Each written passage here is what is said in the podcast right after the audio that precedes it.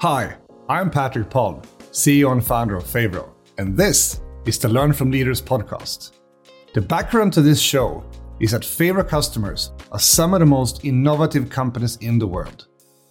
Enterprises wanting to be more agile, software as a service companies scaling fast, and game developers and publishers wanting to master live ops.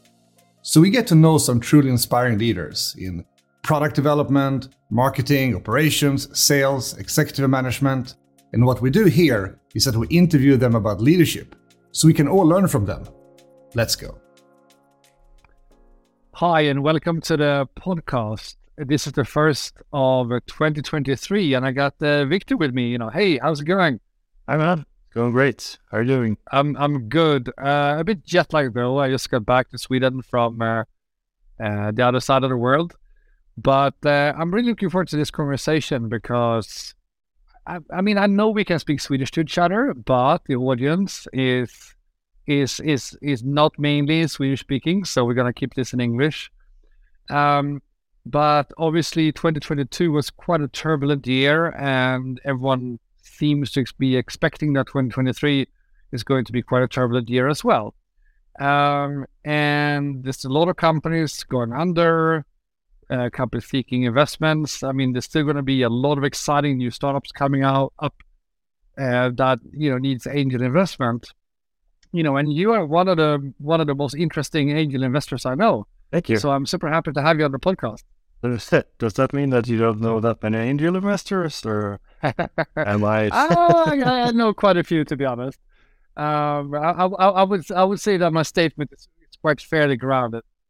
Anyways, um, before we get into talking about the economy right now and the investor climate and your perspective as an angel investor, I think it's important that we introduce you um, to the people who don't know you. You know, like your background. I mean, basically, what's your story? So I'll um I have a few versions of it, but I'll I'll do the short one here. Um, as I said, my name is Viktor. I'm from the west coast in Sweden. I grew up in Gothenburg. Went to Chalmers University of Technology, where I spent uh, three years learning to code, basically, uh, before dropping out and moving to China. Um, by accident, I sort of got into this uh, startup in Beijing who needed an Android developer, and I had done a summer job as an Android developer, so I was the perfect fit, at least in my mind. Um, spent like a year and a half there, uh, building the Android team and building the app.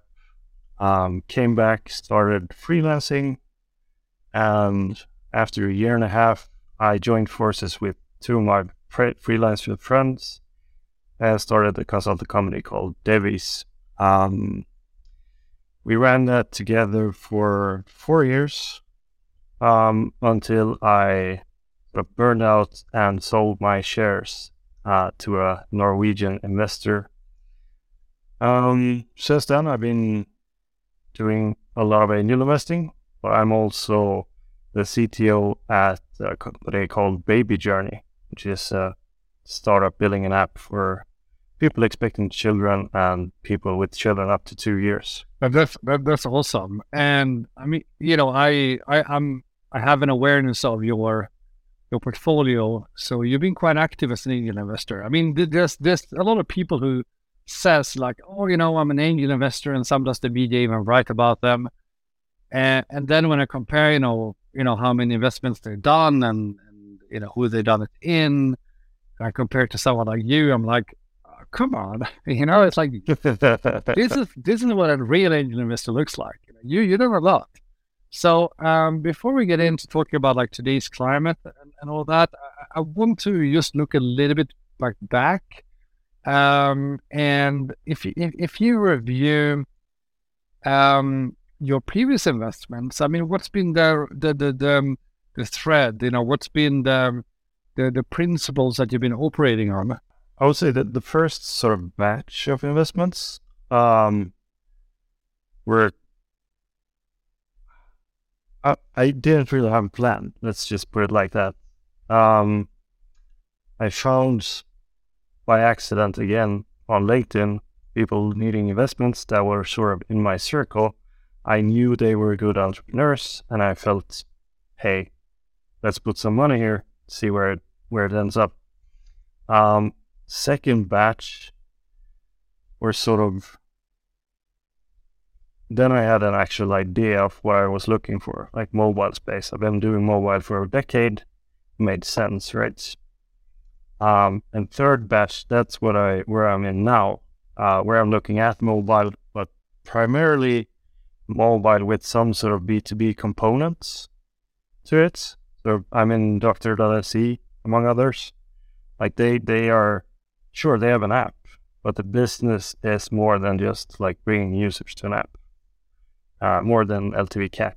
That's a great example, by the way. You know, it's like uh, you know, you know, Favro Favro you know customer and and you're doing something cool uh, in the space which is growing very fast with a lot of people coming into it. Yeah, uh, but I would say I would say that like the common denominator through all of these, I've been in angel investing since 2019, almost four years now, and the common denominator is really the entrepreneur like that's my that's my focus. I'm early stage, so usually the companies I invest in they pivot one once or twice, which means that when I look at a pitch deck, it's sort of you can sort of get a feeling of where the company's going, but it usually isn't what it seems at the beginning, right? Uh, but if you don't have really strong entrepreneurs and founders, then you you won't get anywhere. So that's sort of key for me. Uh, cool. So, uh, I mean, if we take the same perspective and look a little bit forward, uh, let's say let's say we call this um, chapter three. Um, I mean, what are your principles now, looking looking at companies today? So, I mean, and you know, just to give you a little bit more context, I mean, I think this will be very helpful for the ones listening uh, who are you know entrepreneurs, you know, and, and they're starting a new company, and you know what do they need to have for them for it to make sense to contact you? Well, they have to have something in the markets. I would say. I if if they don't even have an MVP out in the app store, I'm not interested. And that goes back to my point about the founders because I need to see that the founder or founders are like enough of a hustler to actually produce something, actually get something out of out into the world, even though they don't have any money. Like that is that is absolutely number one. Um, there has to be some traction. Like how you define traction is your next question, uh, and that sort of varies a bit depending on what type of app it is. Um, but you have to see if you look at different parts of the app different parts of the product, you have to be able to see that users who are active, they are spending a lot of time in feature X, Y, and Z. Right? You, you have to see that you have something there that the user is actually interested in using. Um, that doesn't mean that all of the app has to be great, uh, even though that helps. But um, yeah, if you don't have one, at least one killer feature, you're sort of doomed to start with. And then since I like apps where we sort of have a B2B component, you have to have some some clients or an idea of who your customer is. Because the user is not your customer in this case. You know, that's that's good points. And I mean you kind of gave me my follow up question. I mean um I mean I, I personally do a lot of investment in uh, you know game startups and one of the big challenges is that it's very, very hard to have metrics. Um, and once you have metrics and yeah. they're good, it's typically yeah. too late. Yeah. You know? Yeah, for sure. So it's it's a it's a tough it's a, it's a tough industry to invest in. So which means that I need I need to go on other things, you know, to try to triangulate, you know, if, if I think this is something I should do or not.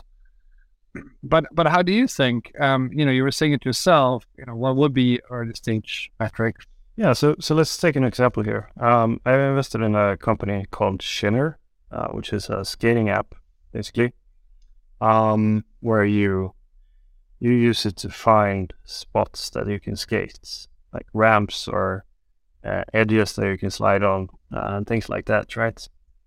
Um, they, as far as I know, haven't done any like paid marketing yet. Uh, and when I invested in them like one or two years ago, they had spots in, I want to say like 1,000, 1,500 cities globally without really launching. So like th- there was something there, something tangible, and they had very, a, a couple of very clear ideas on how to be able to monetize and like gamify this whole experience too. There's like something that proves that uh, the users want what they're building. Uh, like they have something out there, which means they've ob- obviously launched. They're capable of building something, and there's an idea of um, a business. Um, which, like, if you're talk, talking about mobile, and an idea of a, a, business isn't like always super common, but for me, that's really important. So, you know, I'm, I'm starting to sense a bit of a framework here, you know, for how you think around uh, how a company is being built. Uh, would you would you be willing to share um, just just like how how do you think about a company, you know, from you know those like super early investment, super early success you know, to a company that gets into more with a growth stage where um, different kinds of investors than angels will be, you know, totally jumping on this and wanting to get in. Yeah, sure. So, so at the stage I'm I'm investing in, like the main reason why you need money is because you're not making enough of it yourself, right? And you're not making enough of it yourself because you're not really sure what the product you're going to sell actually is. Um, at least that's the case when you're building digital products. So you need sort of capital and you need people who believe in you to um, get time to figure out where you can actually start making real re- revenue. Right? Uh, did that answer your question? Well, you answered part of my question. I mean, to me, that sounds like a very early assessment. But I, I, I think you have a framework that reaches much farther. For you know what what happens what happens next. Okay, I, will give you some more more. I'm gonna I'm gonna do like a bundle of questions. So so like after that, uh, what happens next? Uh, what is your role in next as an angel investor? Um, and and also what you know, I would love to hear what you think are the typical challenges because, you know, this stage that we're talking about now, uh, I think could be broken down into like, you know, micro stages on the way, right? And, and and there's a couple of, you know, we're going to gamify this. There's a couple of, you know, milestones you have to, you know, to to win on the way. Yeah. Well, I mean, are you you talking about product market fit? Is that what you're asking for? Yeah, I mean that's part of it, right? Yeah. So at, at, at the early stages, you're like a couple of people, handful of people, two founders, say, and you're trying to get something out there. Uh, you get something, you sort of prove that you can get it out there, and then you call me, and I say, hey, this looks good. There's an idea of where we can take this, um, and I put in money. Uh, that capital means that you can sort of scale out and sort of outsource the stuff that the founder isn't world class at necessarily. Uh, not not completely, but you can sort of get a content person, you can get a marketer, uh, maybe you can afford one more coder, right? Um, I use that to sort of build out the idea that you have of how we're gonna make money on this um, and start making some revenue. That's sort of where where traction comes comes into play again. Uh, now we're approaching the seed stage, where you say, "Hey, we have a model. We don't have enough customers. We need more money to sort of grow a bit further and keep keep fine tuning, refining the model." Um, right. So then you raise a seed round. Um, which means you have more capital, you can hire more people, you can offload the key people in the company so they can do even more of what they're actually best at in the company, maybe even best in the world at doing. And you can hire more coders, which means you can build more features, etc. Um, but this is this is sort of where it gets tricky, and where I sometimes support my portfolio companies. Because when you go from say ten to twenty five people, like people don't realize how big of a of a step that is. Uh, like you have to have completely new like policies in place because uh, like everybody don't know the the, the founding story and uh, how how how how come everybody does this this way when we can do it this way? Well, you have to have a policy in place for that, right? Um, if you're 25 people, you can't be one team anymore, so you need to split up into sub teams, um, which means you probably need one or two middle managers as well. And you, as a founder, you go from being a manager of individual contributors and like pushing people really hard to deliver on time to all of a sudden have having managers reporting to you. Um, and that's that's really hard if you haven't done it before. Like that sort of scale scale up phase. Um, and then once you sort of you've used the seed money, hopefully you're sort of you have at least on paper a clear path to where you could potentially choose to become profitable. Um, not everybody does that. Um, not everybody has a clear path, even though they say they do. Uh, but that's sort of where the um, Series A round comes in, and that's sort of where you go from being startup to a scale, more of a scale up. Um, yeah. But by then, by then you should really have proven your product market fit. You know, I, I really like the way you describe this. Um, there's an amazing book called uh, The Leadership Pipeline. And this book is designed for how to work with succession, uh, leadership succession in bigger companies. But, you know, it, it, it really applies to the life of an entrepreneur and, and, you know, making these kind of transitions that you are describing, where you go from being the manager of individual contributors to, to something different it's it's not an easy one, and and there's a lot of good entrepreneurs that are good entrepreneurs, but they actually can't make that transition. That creates an impediment for the company to grow. So so so I think you know you know thanks for describing this in in in, in such a straightforward way. I would also like to add, like it's it's really important to think about it from the start. I think like the one of the hardest things as an entrepreneur is to like well, on one hand, you have to like I'm I'm a programmer, so I like I think in code. Uh, like I have this function with two lines that I need to refactor, like in the very details of what I'm building. I have to think about that, and I have to think about where we're going to be in five years. Like, have we gotten a sort of a, a good plan to get there? Like, do we have the right people in place who can grow and sort of take leadership roles, or do we need to hire somebody above them, which is also hard? So, so I heard some investors uh, talk about going from like go to market, sorry, going from um, you know like a product market fit to like go to market fit. Mm-hmm. Uh, have you heard that expression before? I have not. What what is that?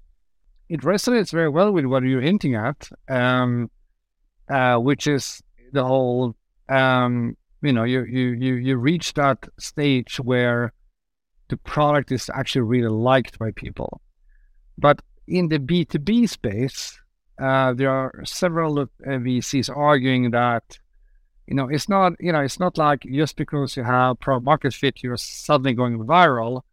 Um, you know, it's just not that simple. Now you need to, now you need to reach a go to market fit, which is that you need to really figure out you know, how do you actually sell? Right. Yeah. Uh, because it's not going to just explode overnight and suddenly, you know, your, you know, your, your, your, your Stripe or Facebook, you know, it just doesn't work that way in the B2B space, at least. So, um, since you, since you mentioned that, you know, you, you like the B2B space. I mean, what's what's your perspective on transitioning from something that some people like to something which is highly scalable? I don't think I have a good answer for that actually, because uh, it's such a hard question. Like there's if if you're I'm mostly I'm mostly operated in the consumer space, so I'm not a B2B expert. But like there is this one word sort of frightens me a lot, and that's procurement. it frightens all of us. yeah, it's like this arduous process.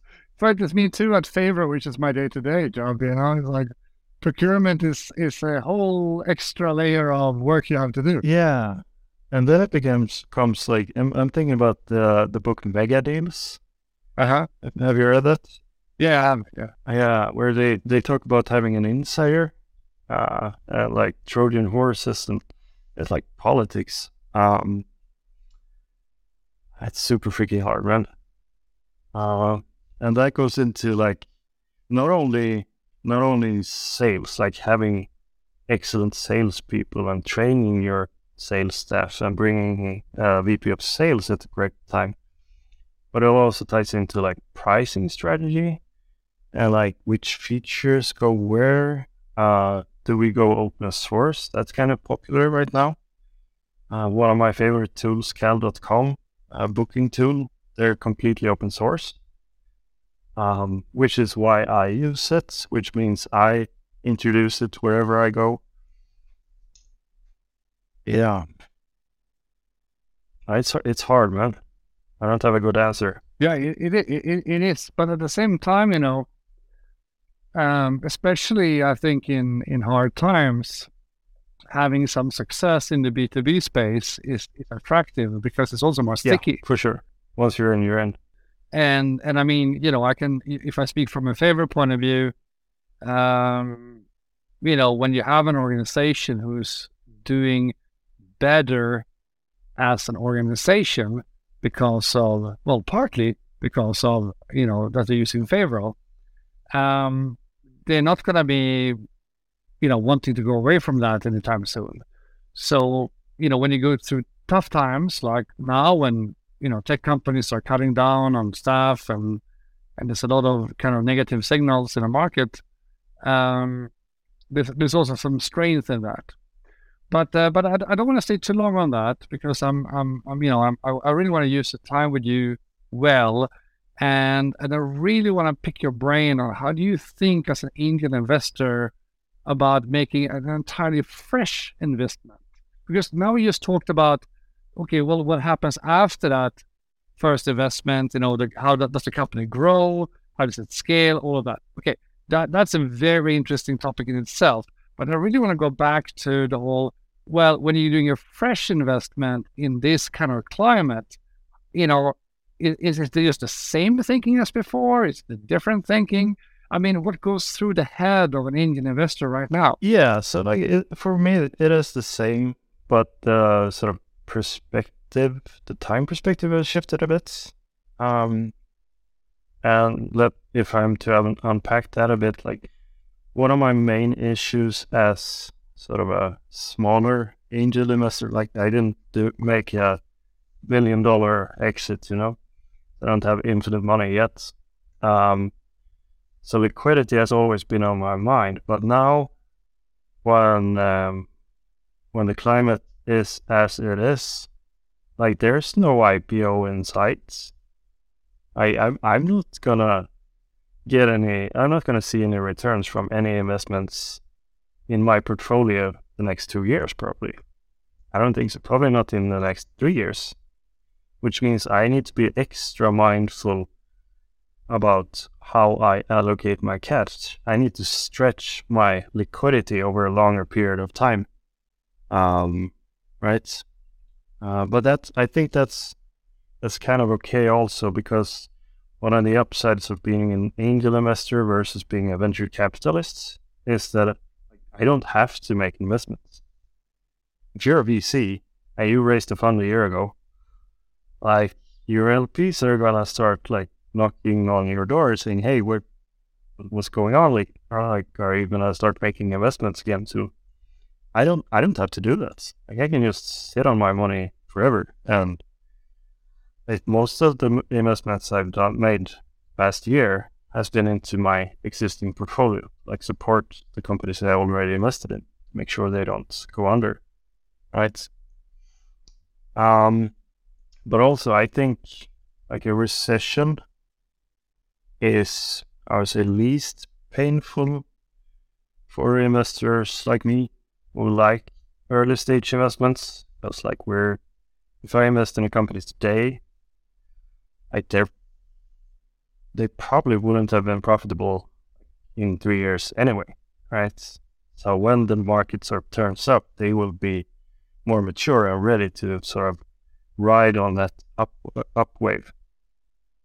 Um, so that's sort of three three things that I think about right now. I think that's interesting. I mean, you know, personally, I'm I'm both doing uh, direct angel investments uh, super early, you know, but I'm also you know a limited partner in, in, in seven LP funds. So I also you know, also am one of those with that perspective.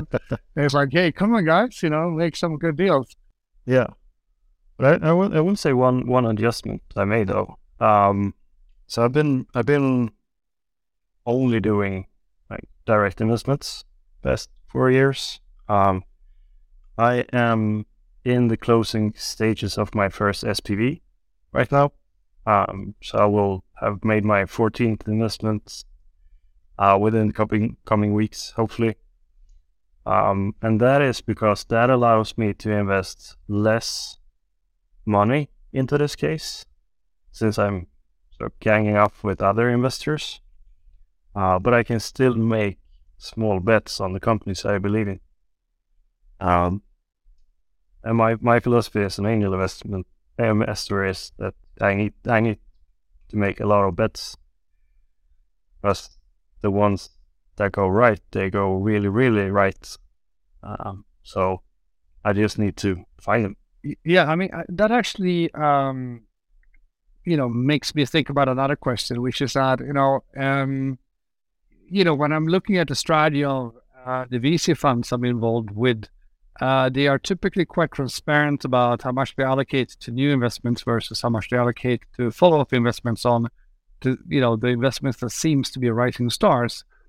And and and i you know i would say that probably angels should have a somewhat similar thinking because if you if you want to make a lot of money uh, you should have some capital allocated uh, to to be able to follow up on the ones that you you actually think are are following stars. Is that your thinking too, or yeah, yeah, hundred percent. That goes back to liquidity as well. Like say say I say I want to invest in four companies this year, like probably two of them will be good enough to make follow-on investments. I need to budget for that.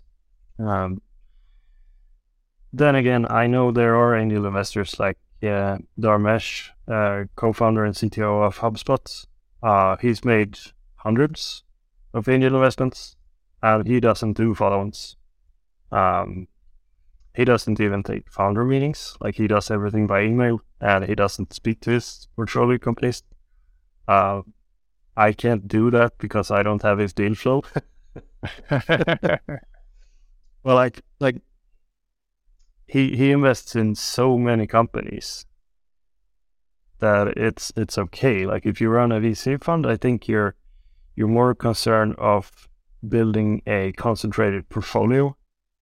Um, I haven't really thought about why though. Maybe it is because the fund has like a fixed life cycle. You sort of you sort of need to have a few really really big winners, and then the easiest way to get big winners is to do follow-ons on those.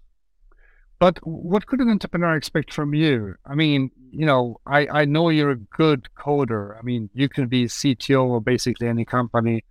Uh, you know, could an entrepreneur uh, who's getting, you know, angel investment from you expect you to actually look at code? Uh, look at code, yes. Uh, write code, no. But that's great. That's a great answer. It's very, very clear. Uh, I think for everyone who's listening to this, yeah, uh, I think that that gives a very clear answer to you know exactly where does the line go? Yeah, um, I do help sometimes uh, with um, recruitments. I helped one of my portfolio companies recruit a, a new CTO, for example. So that's also something I do for my portfolio companies. Yeah, and that's probably very helpful because, uh, you know, recruitment agencies, yes, but uh, you know, having a good network with people who knows people, that typically is the winning strategy. Yeah, it's it's hard to to recruit CTOs as well. Like we're we're a special breed. yeah, for sure.